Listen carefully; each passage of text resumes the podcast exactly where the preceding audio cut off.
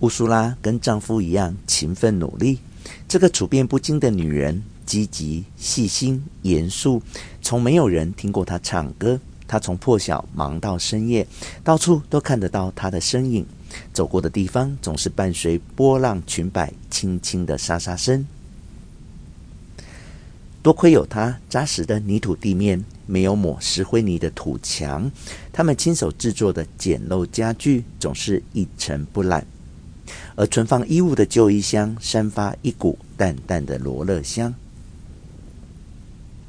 荷西阿尔卡迪欧·波恩蒂亚曾是村里最积极进取的人，他分配所有屋子坐落的位置，让每家每户花同样的力气到河边取水。他精准规划街道，让每栋屋子在一天最炎热时间的日晒程度相同。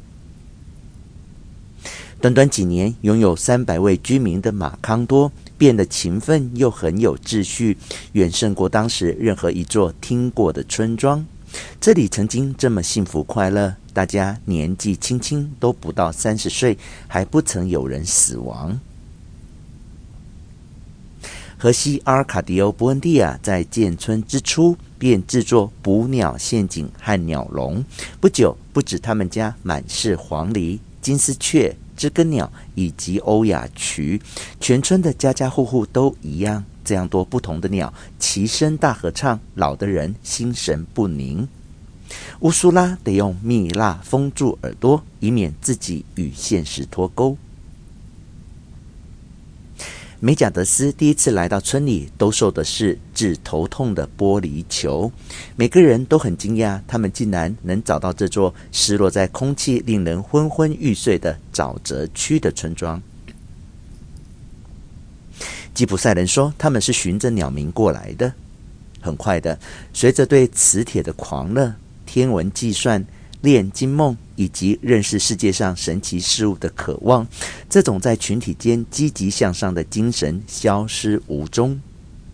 荷西阿卡迪欧·波恩蒂亚原本是个勤奋干净的男人，却变得懒散怠惰，不再注意穿着，留了跟野人没两样的大胡子。乌苏拉得拿来厨房的刀子才能勉强理一理。每个人都相信他是受妖术所害。然而，当他扛起开山辟路的工具，号召大家同心协力，替马康多凿通一条接触伟大发明的捷径，一口咬定他发疯的人都跟着他一起荒废工作和冷落家庭。荷西阿尔卡迪欧·波恩蒂亚对当地地形毫无概念。他知道往东是难以穿越的山脉，但是越过山脉以后是一座叫里奥阿查的古城。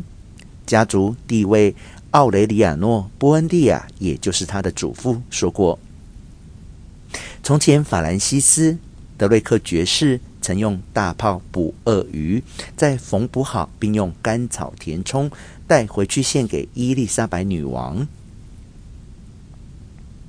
荷西阿尔卡迪欧·波恩蒂亚年轻时，跟他的人手带着妻儿、牲畜以及各式各样的家具，攀登山脉，寻找通往大海的路。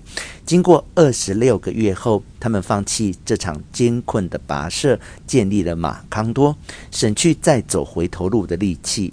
嗯，他对那条路兴趣缺缺，因为只会带他回到过去。往南是永远覆盖着一层绿色植被的湿地，以及大片沼泽地形成的广阔世界。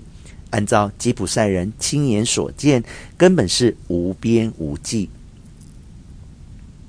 大片的沼泽地往西延伸，连接一片看不到地平线的水面。在那儿有一种皮肤细嫩的鲸豚，有着女人的头和身躯。